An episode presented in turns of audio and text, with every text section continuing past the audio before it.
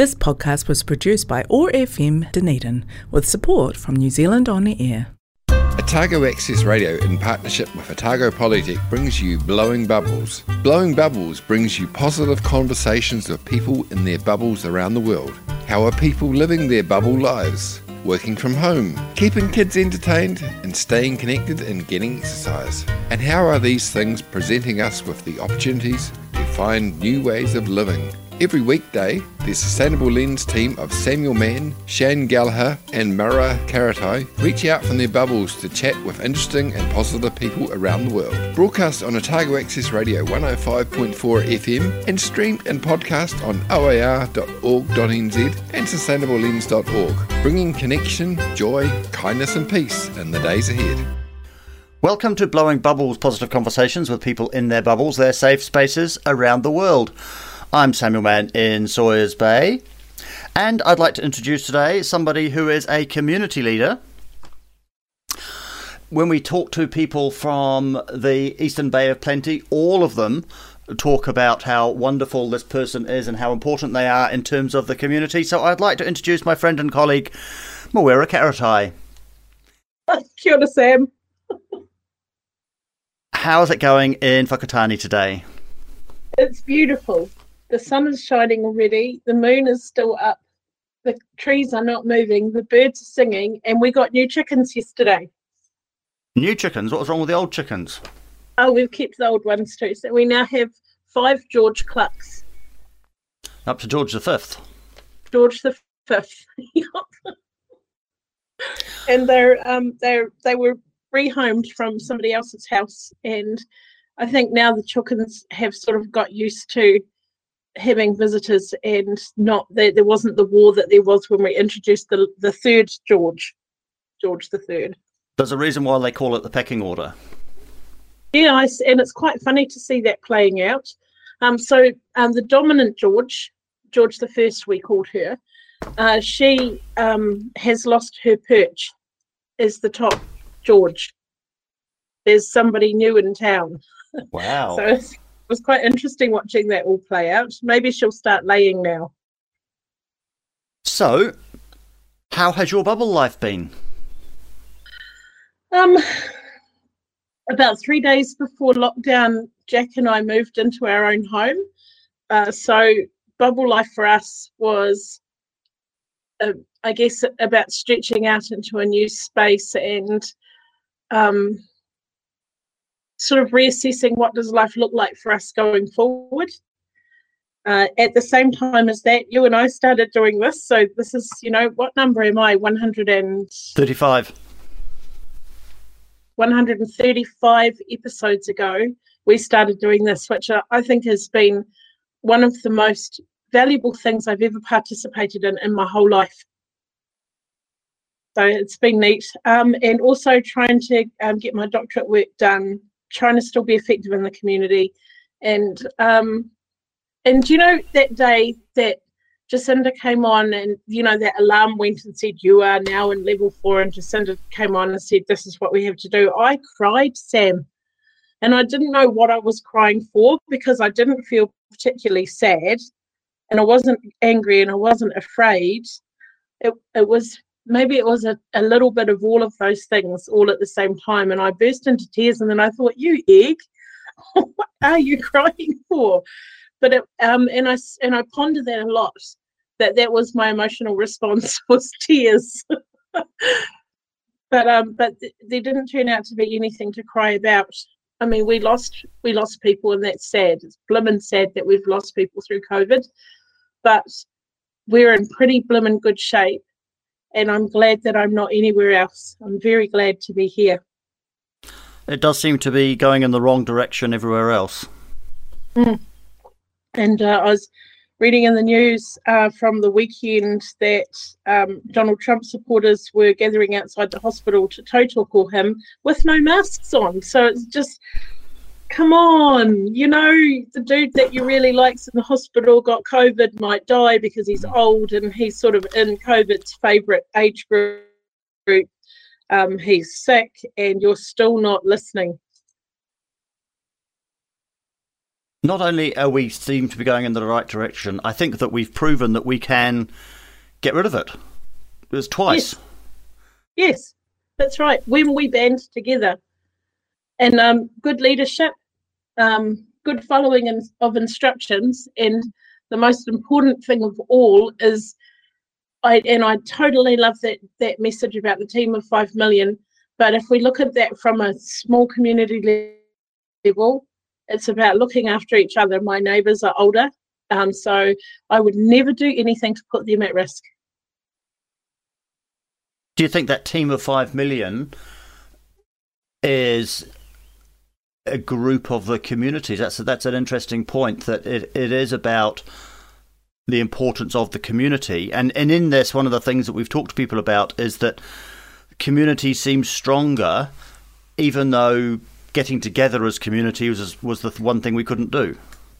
Yeah, and and it's because we've got that united. You know, if you look at the whole history of us in this in the modern history, like the last hundred years, wherever there is something for New Zealand to unite behind, we all get in there.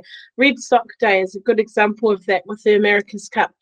We, the the tiny little country at the back end of nowhere, um, managed to go out and, and beat the world at the America's Cup on the smallest budget uh, because we all unite together and we, su- we support our fellow Kiwis and we just get this single mindedness. And we've always been like that. We always band together. We always support people who are in need. If there's a flood, we're all there. If there's a fire, well, we're all there. Um, and this is the same as that. So there's a thing that that makes us want to support each other. And I don't know if that happens everywhere because I haven't been other places really, never been part of other communities around the world.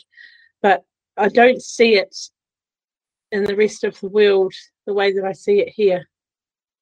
It's not just a acting together because we must have something good to act on. Mm. If you think about the America's Cup, it's not just that the whole the whole community was behind the boat; it was also a fast boat. Yeah. yeah. So innovation as well. Yeah, and and the uh, same thing the same thing here is that our approach was very is very much science led. Oh, 100%. So why is that? Because I sometimes will look back and think we're not science enough. What do you think that is? What What do you think that is? Is it because religion doesn't have a strong hold in our community? I don't We're know. less religious and more. I don't understand. I don't understand how because some of the the best scientists I know are also religious. It does my head in on the logic on that, but the um, but I wonder if it's uh, we're strongly educated and we do sort of believe in the the power of the system? Yep. That's an interesting question. But we're discerning as well. So we believe in the power of the system, but then we observe other systems and go, oh, no, that system's not good. That's not right. They're not doing the right thing.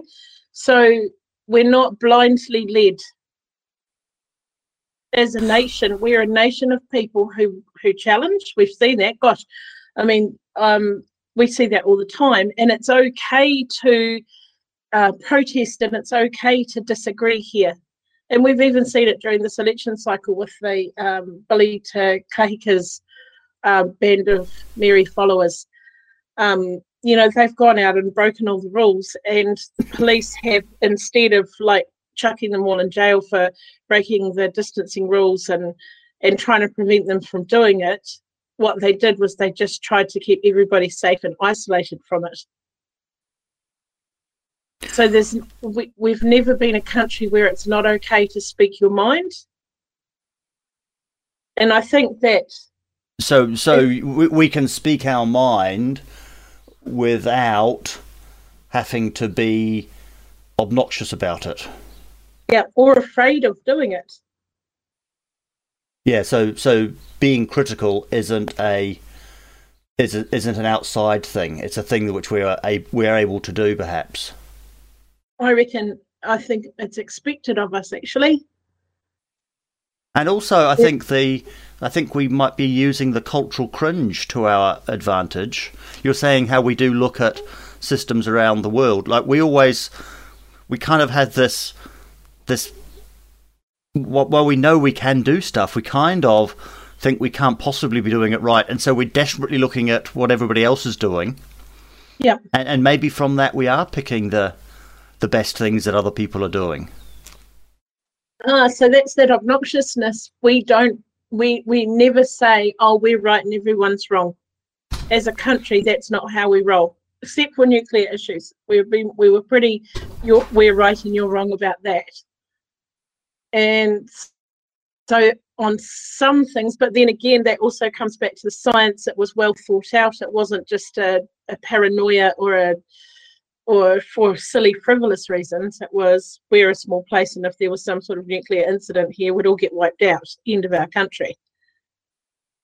And in that case, we didn't care what the rest of the world thought. We were quite we were proud of it. That mm. the you know lean in closer, I can smell the uranium on your breath moment is is like the the greatest moment in New Zealand history. Not not necessarily because of the content, although that was pretty cool too, but the just the, the fact that we were there on the world stage. We do desperately yeah. want to be in that position. Standing up against the man. Or the virus in this case. Yeah. Let's take the first of your music choices. I'm going to play Glory Bound by Martin Sexton. Why this one? Um, it's just a song that gets my toe tapping. Um, and I, I really enjoy Martin Sexton's music. He's not well known in New Zealand, uh, he was introduced to me by a friend from Canada, and I just really love his music. And yeah, that song, yeah, it always gets my toe tapping. Makes me it makes me remember that there's no point for regrets. You actually just need to keep on going, even when the, the car battery's flat and you've lost the last string on your guitar. You've just got to keep going.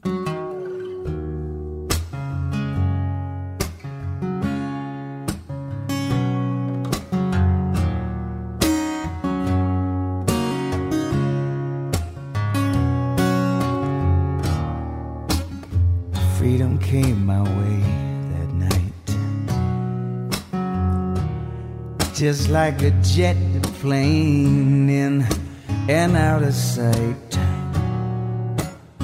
Oh, I was hauling ass at a million miles an hour, wondering how hard I hit. When they came into the station, they said I was bad, beyond repair. Yes. But I got no qualms with my situation. Say, here I am. So say, Cherie, Cherie, Cherie, won't you dare to say, Cherie,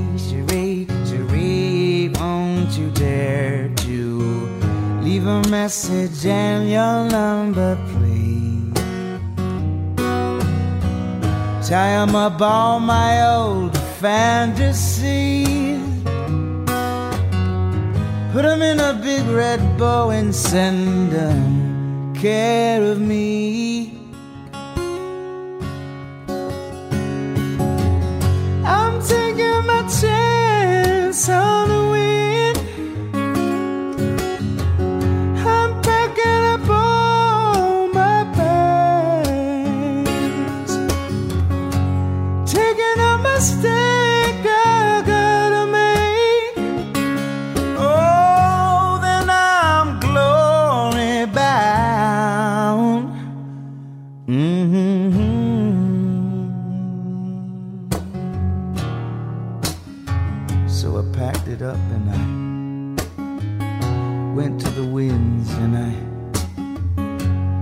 On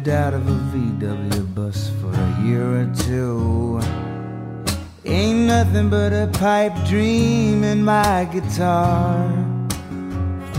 Living off of apple fields and old cigars. Digging this microphone, checking it out every night all alone. Oh, the car battery's dead again, so I got my head dead set against it. Sing, shay, cherie, cherie, cherie, won't you dare to say, cherie, cherie, cherie, won't you dare to sing, cherie, cherie, cherie.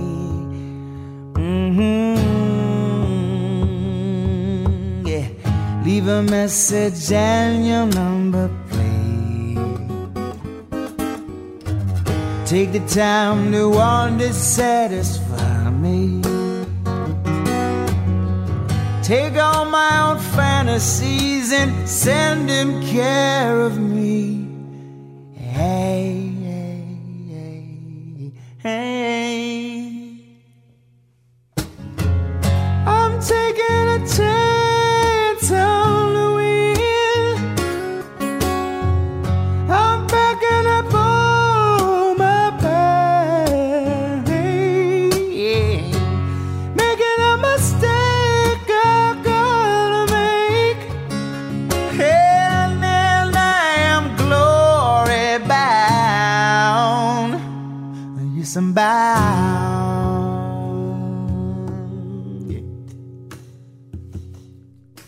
Did you go kayaking at the weekend? No, I went and picked my kayak up. Um, I uh, and I forget that I'm actually five foot one, and re- and that's not very tall. and uh, I went and picked up my new kayak, and I thought it was the same length as my old one, but it's actually longer, and I can't do it. I can't put it on my car by myself, so I'm absolutely gutted. So I'm going to have to sell that one and buy another one. Is is there not a great. system including a, some sort of lever or something to get it onto the car roof? Uh, it's four point. It's four and a half meters long. So it's just so long. And oh yeah, actually, I could probably fashion something. I could make a frame, some sort of collapsible frame, so then I could slide it along and then. Because then you Yeah, just need you work. just need to get the back of it on. You just need to get one Yeah. end onto it and then then push it along. Yeah, and I had to buy a little step ladder because I, I, I actually can't reach the top of my car, and I didn't realize that. Well, I can reach the top of my car, but I can't reach the top of my roof racks. So I had to stop at Mitre 10 and buy a step ladder. so, yeah, not my most well thought out plan, Sam, but I really want to go for a pedal because it's just so nice. I wish I was pedaling today. So you're getting to the business end of your doctorate, so I know what it's about, but other people don't. What are you doing? Um, uh, I'm writing. Um, it's really cool. So I remember when I first talked to you about what we were going to do. We we talked about unconditional positive regards, which is um, an established model of practice in psychology from the 1960s, and it's a beautiful thing because it it, it encourages the practitioner to find something that they can identify with or relate to in their patient enables the patient to do the same and that becomes then their pathway forward like they they've got a relationship based on this this thing that is um, that they recognize in each other that they like. Um, because if you have somebody who challenges your thoughts and feelings on things or they've done something that you find abhorrent or um, or you know or they remind you of somebody that you don't like how do you uh, work with them at a theory level um, oh, sorry, at a therapeutic level, um, and get past those feelings, the negative feelings. And so, unconditional positive regard enables you to look at that person and and really um, focus on the positive about them, that thing that you can relate to and that you like. So, and that's I, I think that's beautiful. And so, I wanted to look at how we can c- create a professional practice model, especially in community engagement. Um, based on unconditional positive regard. And then at some point you said to me so what are the like what are the main components of unconditional positive regard? What's it actually made from?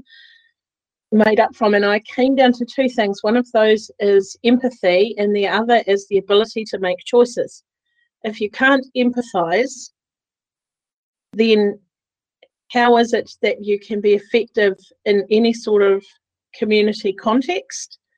Um, and even how do you how do you operate as a practitioner in any uh, anything that has a well-being or welfare focus if you can't empathize um, and then and choice is probably the most important thing. Um, in a sense empathy can be a choice um, people who who lack empathy can still choose to force themselves into trying to find something that they care about um, but um, choice has ended up becoming, I guess, the main focus of my work because it's the thing that I find the most complex.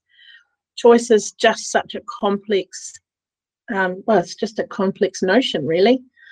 And then you said to me, Mawera, what are the what what's the what's the link between choice and empathy? And um, after a while of thinking about that, I came up with imagination if we never develop our imaginations as little kids, um, then how do we ever empathize and how do we ever make choices? And we end up in situations where life happens to us because we haven't got the ability to put ourselves into the future. Basic things like what are you going to do for a job requires you to have an imagination.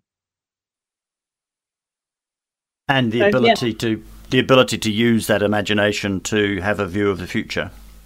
Yep, absolutely. And so, um, so I've come to the conclusion that while yes, we are born with some degree of imagination, I, I do believe that um, that we are born with some degree of imagination. It's it's what happens to us when we're children to cultivate that imagination that determines what the rest of our lives will be like.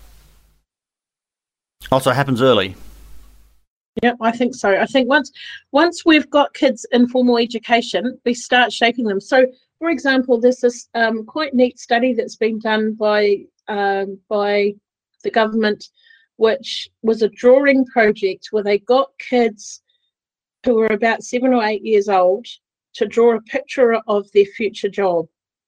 The problem is they then named the kids were able to name i'm going to be a teacher i'm going to be a this i'm going to be a that. They were already in the box.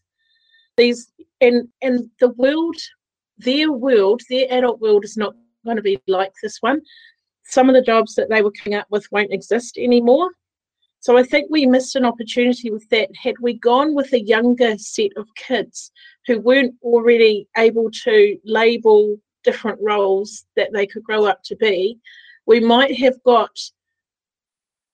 We, we what we should have done is taken five year olds and said, "Tell me what this job does," rather than putting a label on it. Um, yeah, I'd like to. I'd like to have the opportunity to redo that project. Yeah, but working with kids, uh, working with really little kids, and letting their beautiful imaginations create the future. Instead of working with kids that are a bit older when all they did was in a, in a sense tell the study what the study wanted to hear. Does that make it, sense? It, it does. It is a practice based doctorate. How do you describe your practice? Um there's this little meme that goes around on facebook uh, and it is this is a little cartoon character with this massive plume of bright coloured streams going from their brain up into the world. And the, the person next to them says, Oh my God, what is that? And the little character says, Don't worry, it's just my brain. this huge plume like a like a big ash cloud out of a volcano, but lots of colours and shapes, and um, that's my practice. that's my practice. I can't define it. I don't know, and it's really hard for me to to really define it, but I guess I'm a practitioner of hope and imagination. And you apply that in formal and informal settings.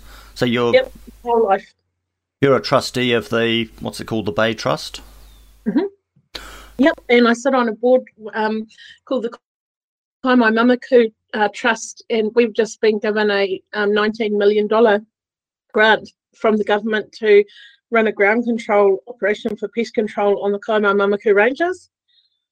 And I sit as the independent iwi representative on that. And you know, it's one of my favourite jobs. Um, it's really challenging because it's a really complex group of people that I sit with on that board.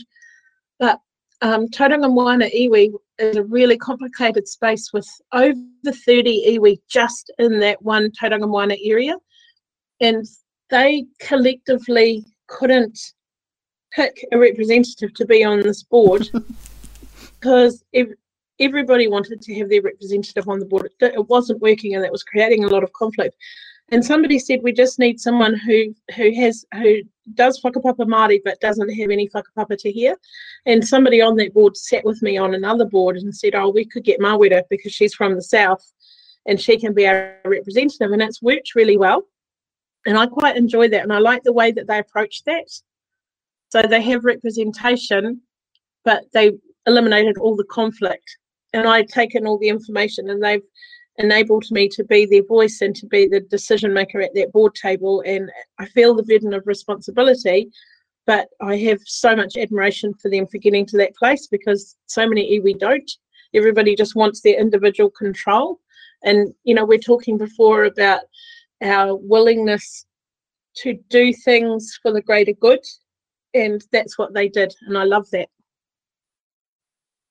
Let's take the second of your music choices. Let's have Blowing in the Wind. Let's go for the original. Let's have Bob Dylan. Yay. How many roads must a man walk down before you call him a man? How many seas must the white dove sail before she sleeps in the sand? And how many times must the cannonballs fly before they're forever banned? The answer, my friend, is blowing in the wind. The answer is blowing in the wind.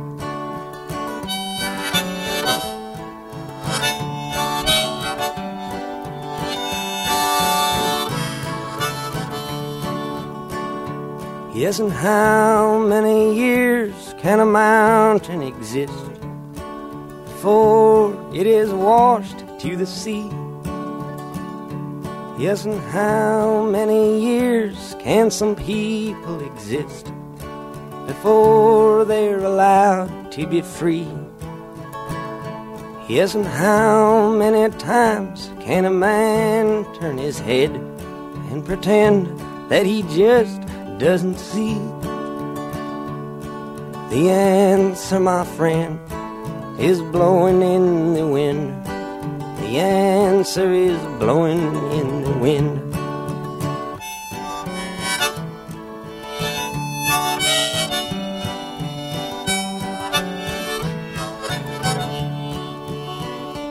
Yes, and how many times must a man look up before he can see the sky.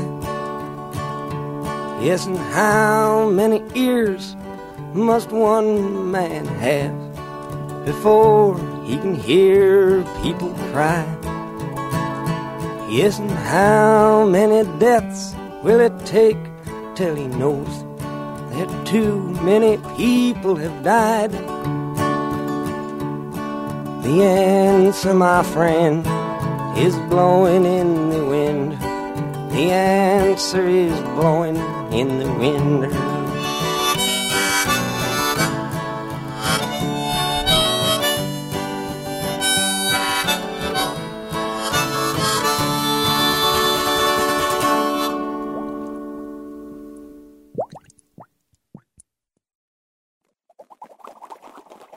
Bubble Sprite of the Forest of Orokonui, Dunedin's favourite goddess, Tahu Mackenzie. Kia ora koutou, ngā mihi aroha nui ki a koutou ko ahuahau. All having stable stars in your beloved universe. And I really, really hope that you are, whatever is happening around this journey, we're all on together to be very rewarding, very sustained, and illuminating for you each day who you are, triumph of nature, perfect, unique, here, making Thank you. So I've had a wonderful day and I'm very excited to talk to you all about it. It's so wonderful for me to have these five minutes with you each day. It's made a huge difference to me as we've moved through all these different levels of collective care from lockdown level 4, level 3, level 2, level 1, 2, level 2.5, level 2.5. Level. And I'm so grateful for the opportunity each day to really frame my experience in terms of what I hope can be helpful as a creative offering to you all. And I had a wonderful day today at my heart's home workplace Orokonui Eco Sanctuary. We had the College of Education out. And it was wonderful for me to spend time, obviously, with these trainee teachers, but also to really engage in terms of what they care about, what they want to share to how I can offer my experience of the last 15 years of environmental education here in Aotearoa Dunedin. Also bringing in a lot of my perspectives in terms of appreciating ourselves as a triumph of nature, as a species of animal, all the great skills that we have. Alongside me, I had my wonderful dream team superstar Taylor, who is a scientist, is leading a lot of exciting research projects. So, because they're going out there and teaching science, it's very exciting that we share different perspectives. And for me, of course, science is love. Science is love for the world that surrounds us. And we are all innately scientists, so that we observe the beauty of the world around. Take it within, create framework from it, understand with it, a place in it more and more every day. And something that I've been so grateful for today is that I've been able to resolve a lot of things that were unresolved for me for a long time. And I just feel hugely freed up. And this has taken me several years to resolve a lot of these things.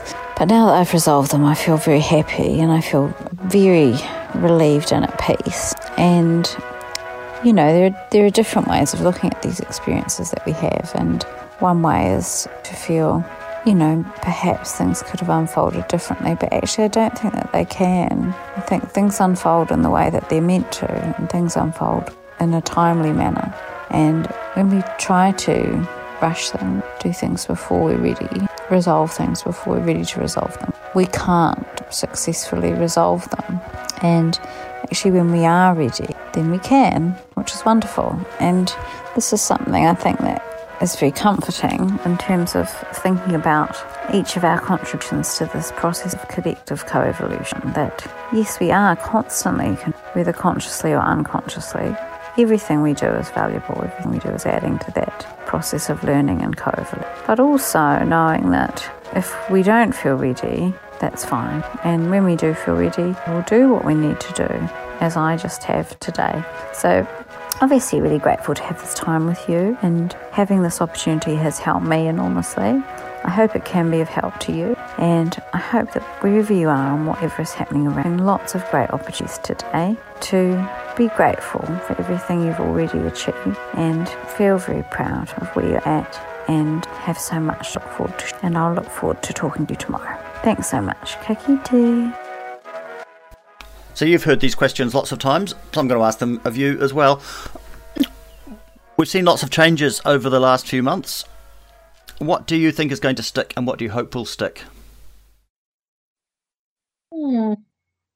I think that our country for a long time has been languishing without um, real leadership, and I think that the that Jacinda has redefined for a lot of people what real leadership is, um, and given everybody an opportunity to, hmm, I guess, compare and contrast. Um, that you don't have to be a hard nosed person to be a leader. You don't have to be a dictator. You, you, you can lead with kindness and you can lead with gentleness. And I I think it's a long time since we've seen anything like that. I think actually maybe this is the first time we've ever seen anything like what we have in her, and not and she's not just giving us that opportunity; she gives the world that opportunity. So I think she's redefining what leadership is, and I think that's really come out of COVID. The rest of the world certainly is watching that. Mm. Yep, It's, it's she an leads in- with love. It's an interesting counterpoint to the the other narrative, the the Trump type Yeah. leadership. It's funny. Um, he he tweeted on the weekend, and he ended his tweet with love. And I actually had that one of those eyebrow moments, you know, when your eyebrows go up and you go, "What?" your eyebrows got. Um, it was I had an eyebrow moment because um, I suddenly wondered if he knew what love was. I, it, I don't see that in his practice. I don't see it in his leadership. I see power and control above all things. I don't see love. And and I look at Jacinda and that's what I see from her. And know, I really like that. The world needs a gentle hand at the moment. And, and if we applied that gentle hand to all of our other social problems, like and and well not well, I guess I guess climate change is a social problem in a sense. It affects us all as a, at a society level. It affects us at an individual level. It um, it comes down to our well-being in every respect. If we if we start to love our environment, maybe we'll start to see some positive environmental change. We don't love our earth, Sam. So, is that what we can take from this for those other sorts of questions, the climate change and social injustice? That that message applies there. Yep, I think so. I think we actually have to start really honestly caring about things again. We've shown that we can care about each other and that we can use that as the base for our decision making and our motivation for how we live. So we need to extend that caring to the environment that we live in. I wonder if that is missing from the the the, the elements of unconditional positive regard that you were talking about before, the empathy and ability to make choice and an imagination. Mm. It's the care. Yep. Do you think that care um, care also requires empathy and requires choice? Do you think that might be the next level up? That's the applied empathy and choice. I wonder if it's at the same level in the little diagram that I just drew as imagination. ah, but care requires empathy. Yes, but does empathy? Uh, do you have to care if you have empathy? No, you, walk, you don't. You can walk a mile in someone's shoes, but still not care. That's exactly right, and you don't need to because they're a mile behind you. Without any shoes.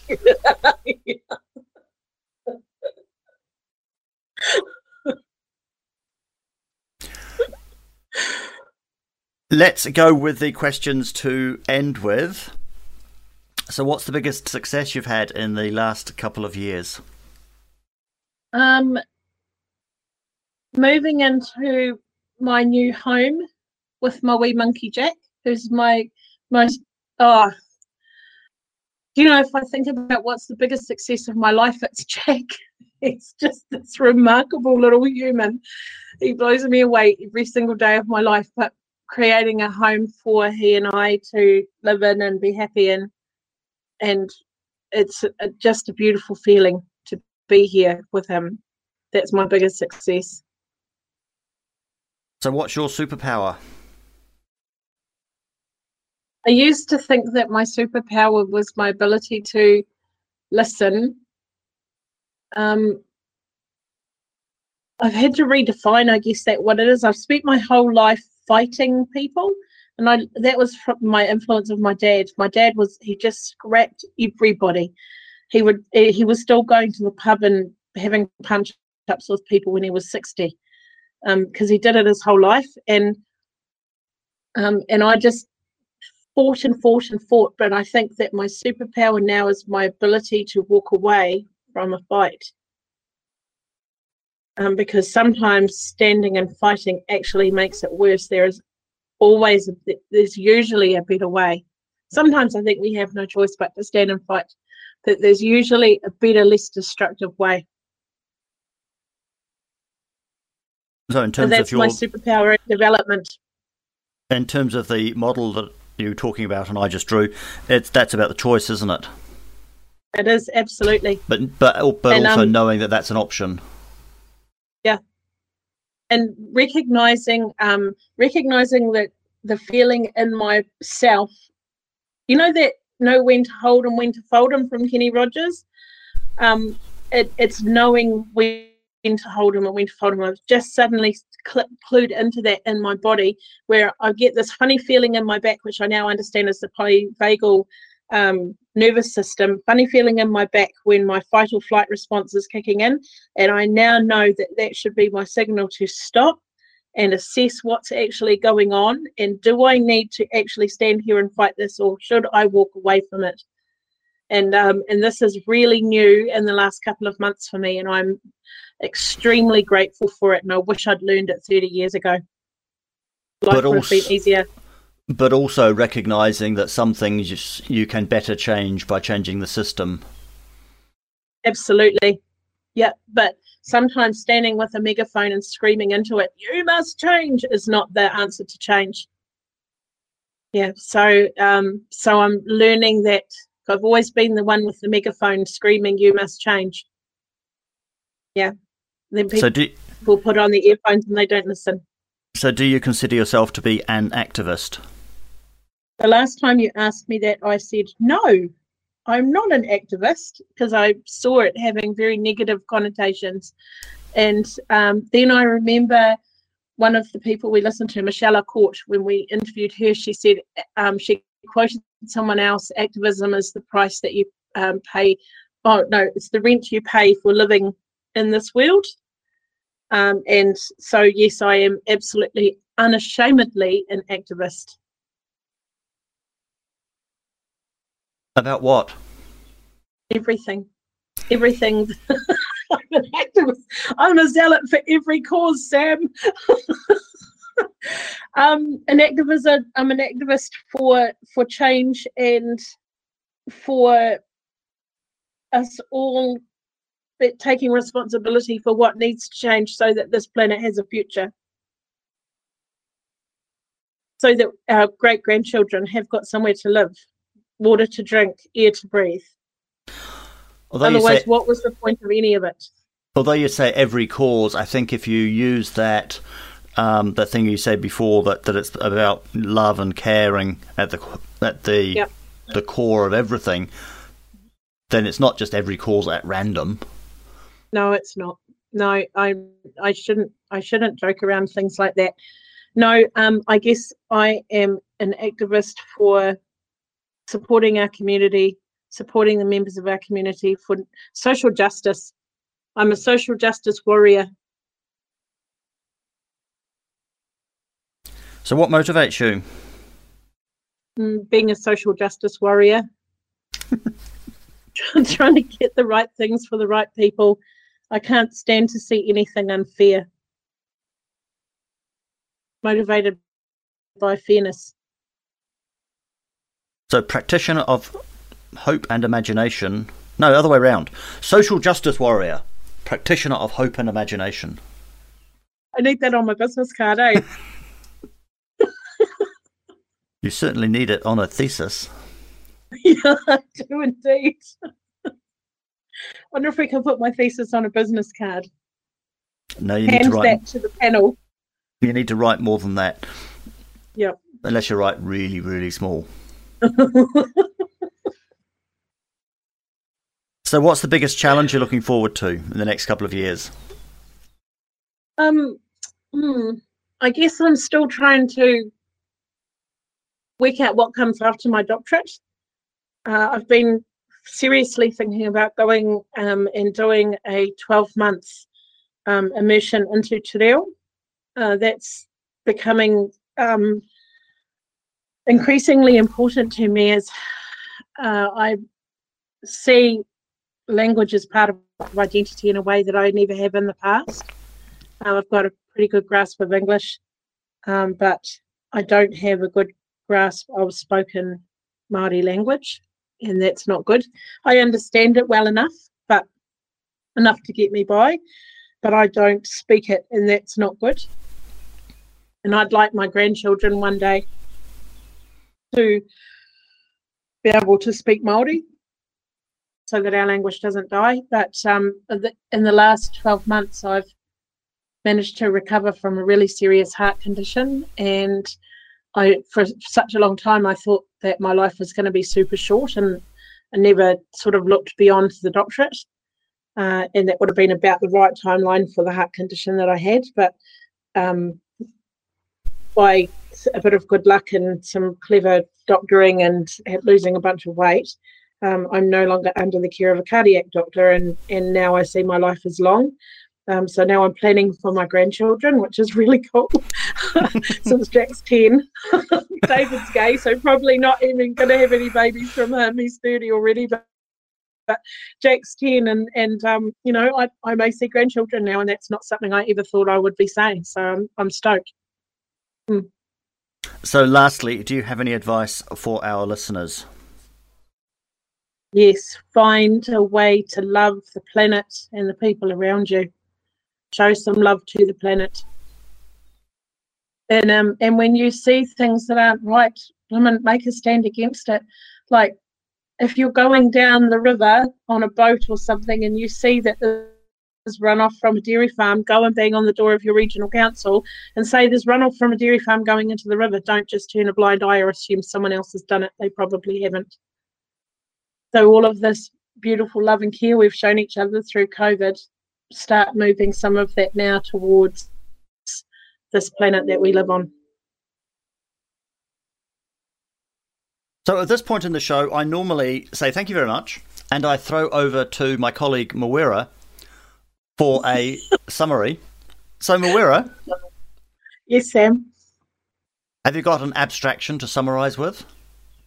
Um, an abstraction to summarise with? No. Um, oh, that's hard, Sam. Have you got an abstraction to summarise with? I've really enjoyed this, and I think that everybody that is in the process of writing up their thesis should come and talk on a radio show because I think that it's useful to narrow it down to single sentences. Yep, I think so too. Um, if you can't say it out loud and make it make sense, how are you going to make it make sense with 70,000 words on a book? A. Exactly. I think so. And I, oh, I welcome feedback from people. I really love when people listen to me babbling on about things and then write and talk about it. Right, we were going to go out to something that you wanted that's really long, so we're not. We're going to go out to Kenny Rogers with the Gambler. on the train bound for nowhere I met up with a gambler. We were both too tired to sleep, so we took turns of staring out the window at the darkness. The boredom overtook us, and he began to speak. He said, Son, I've made a life out of reading people's faces knowing what the cards were by the way they held their eyes. So if you don't mind my saying, I can see you're out of aces for a taste of your whiskey. I'll give you some advice. So I handed him my bottle, and he drank down my last swallow. Then he bummed a cigarette and asked me for a light. And the night got deathly quiet, and his face lost all expression.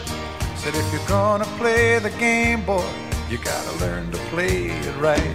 You got to know when to hold up, know when to fold up, know when to walk away, and know when to run.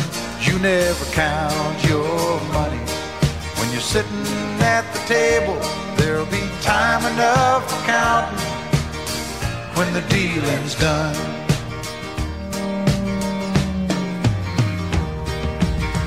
Every gambler knows that the secret to surviving is knowing what to throw away, knowing what to keep. Cause every hand's a winner and every hand's a loser. And the best that you can hope for is to die in your sleep. And when he finished speaking, he turned back toward the window, crushed out a cigarette faded off to sleep. And somewhere in the darkness, the gambler he broke even. But in his final words, I found an ace that I could keep. You got to know when to hold up, know when to fold up, know when to walk away, and know when to run. You never count your money when you're sitting at the table. There'll be time enough for counting when the dealing's done. You got to know when to hold 'em,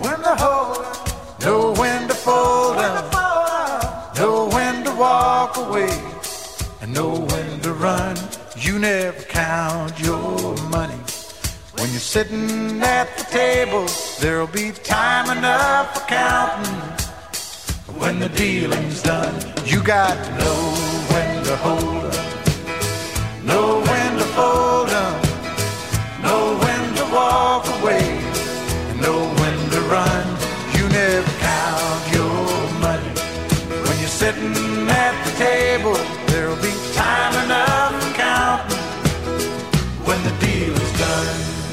You've been listening to Blowing Bubbles Positive Conversations with people in their bubbles, in their safe spaces around the world. Brought to you by the Sustainable Lens team, which is brought to you by Otago Polytechnic. We're broadcast every weekday afternoon at 3 and streamed and podcast on oar.org.nz. You can find us on Facebook and subscribe wherever you get your podcasts. We had a contribution today from Tahu Mackenzie. I'm Samuel Mann in Sawyers Bay, Dunedin, and my guest today has been Mawera Karatai in Whakatāne. We've been meaning to do that for a while. We hope you enjoyed the show.